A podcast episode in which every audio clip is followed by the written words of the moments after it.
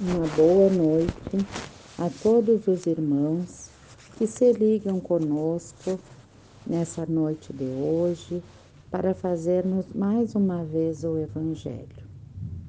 É com muito amor nos nossos corações que vamos elevar o pensamento a Deus, a Jesus.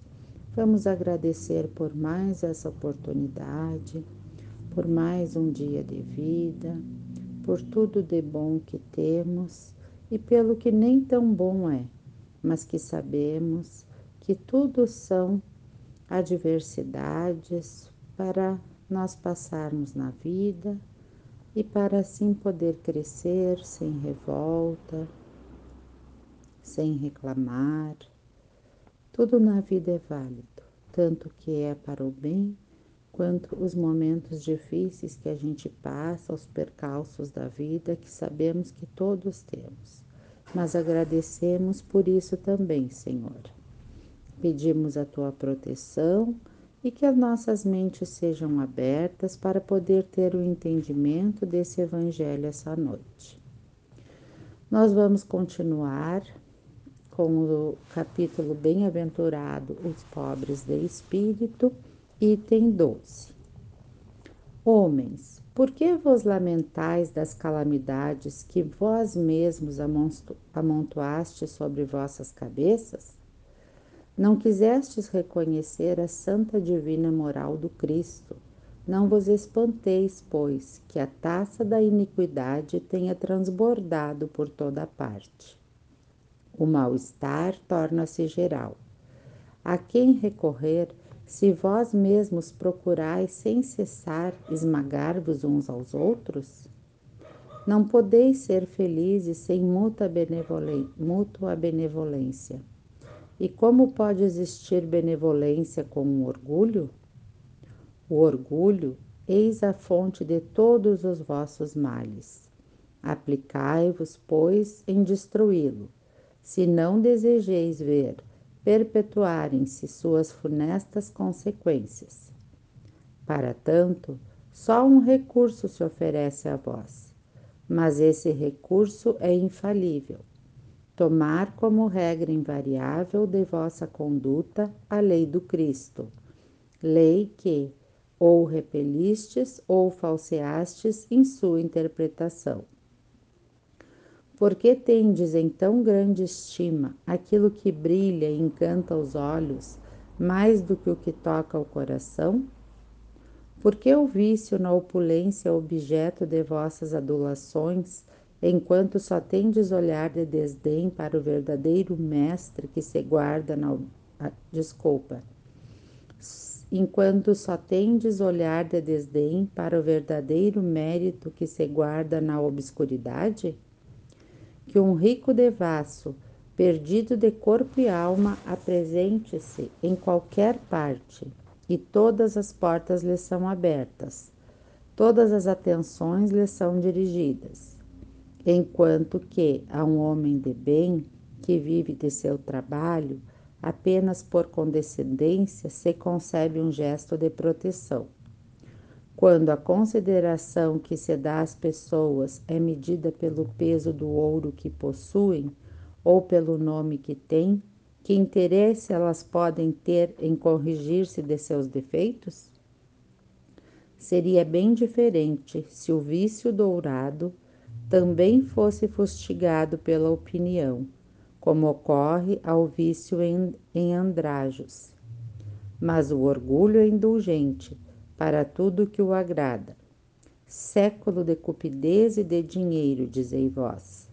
Sem dúvida, mas por que deixaste as necessidades materiais usurpar o bom senso e a razão? Por que cada um quer elevar-se acima de seu irmão? Hoje a sociedade sofre as consequências disso. Não esqueçais que esse estado de coisas é sempre um sinal de decadência moral. Quando o orgulho atinge os derradeiros limites, é indício de uma queda próxima, pois Deus sempre abate os soberbos. Se por vezes os deixais subir, é para dar-lhes tempo de refletir e emendar-se sobre os, go os golpes que, de tempo em tempo, ele dirige seu orgulho para diverti-los. Mas, em lugar de abaixar-se, eles se revoltam. Então, quando a medida está cheia, ele os derruba de repente, e sua queda é mais terrível quanto mais alto eles tiverem subido. Pobre raça humana, cujo egoísmo corrompeu todos os caminhos, ainda assim retoma a coragem. Em sua misericórdia infinita, Deus envia um poderoso remédio a teus males, um socorro inesperado à tua aflição Abre os olhos à luz. Eis aí as almas dos que não estão mais aqui e que te veem chamar a teus verdadeiros deveres. Elas dirão, com a autoridade da experiência, quanto às vaidades e as grandezas de vossa passageira existência são pouca coisa perto da eternidade. Dir-te-ão que será o maior aquele que foi o mais humilde entre os pequenos daqui. Que aquele que mais amou seus irmãos será também o mais amado no céu. Que os poderosos da terra se abusaram, de, se abusaram da sua autoridade serão obrigados a obedecer a seus servidores, que, enfim, a caridade e a humildade. Essas duas irmãs, irmãs que se dão as mãos, são os títulos mais eficazes para obter a graça perante o Eterno. Adolfo, Bispo de Argel, Marmande, 1862. Então, meus irmãos, mais um trecho tão bonito do Evangelho.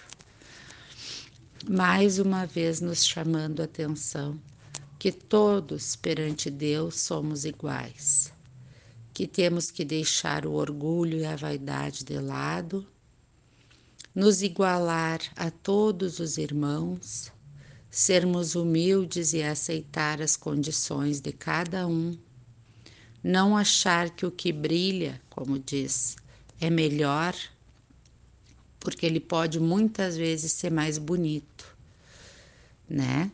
Mas a gente sabe que o que é certo e o que agrada a Deus é aquele ser humano que respeita todos os seus irmãos, seus colegas, seus amigos, seus familiares, que não existe alguém melhor que alguém, que nós vamos ser melhor por termos um cargo mais elevado ou por estarmos hoje numa uma situação melhor que o nosso irmãozinho. Nós temos que estar sempre vigiando e orando para não cairmos nas tentações da vida e podermos, com muito amor, com muito respeito, aceitar a todos da maneira que são e nas condições que estão cada um.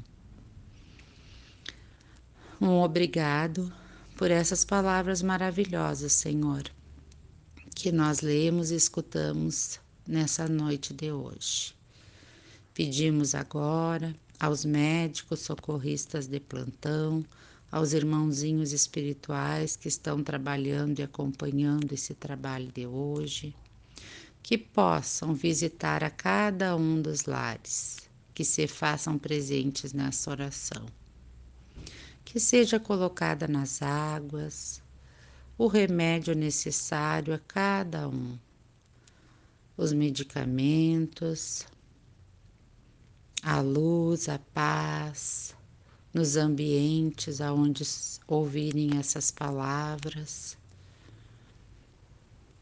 Que seja feita uma harmonização nos lares, nos irmãozinhos que se encontram em cada um, os irmãos encarnados com seus familiares, os irmãozinhos desencarnados também que todos possam receber o tratamento, seja físico, seja o espiritual, e que todos possam ter paz, saúde, amor nos seus corações, tranquilidade, resignação para passar pelos obstáculos com tranquilidade, sem revolta, para assim podermos subir cada vez mais em direção ao Pai.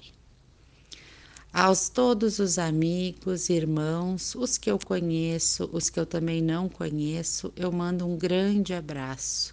Saudade de todos, saudade dos nossos trabalhos, mas mesmo à distância eu estou sempre ligada em pensamento com vocês. Obrigada, Senhor, e uma boa noite a todos os irmãos. E que assim seja.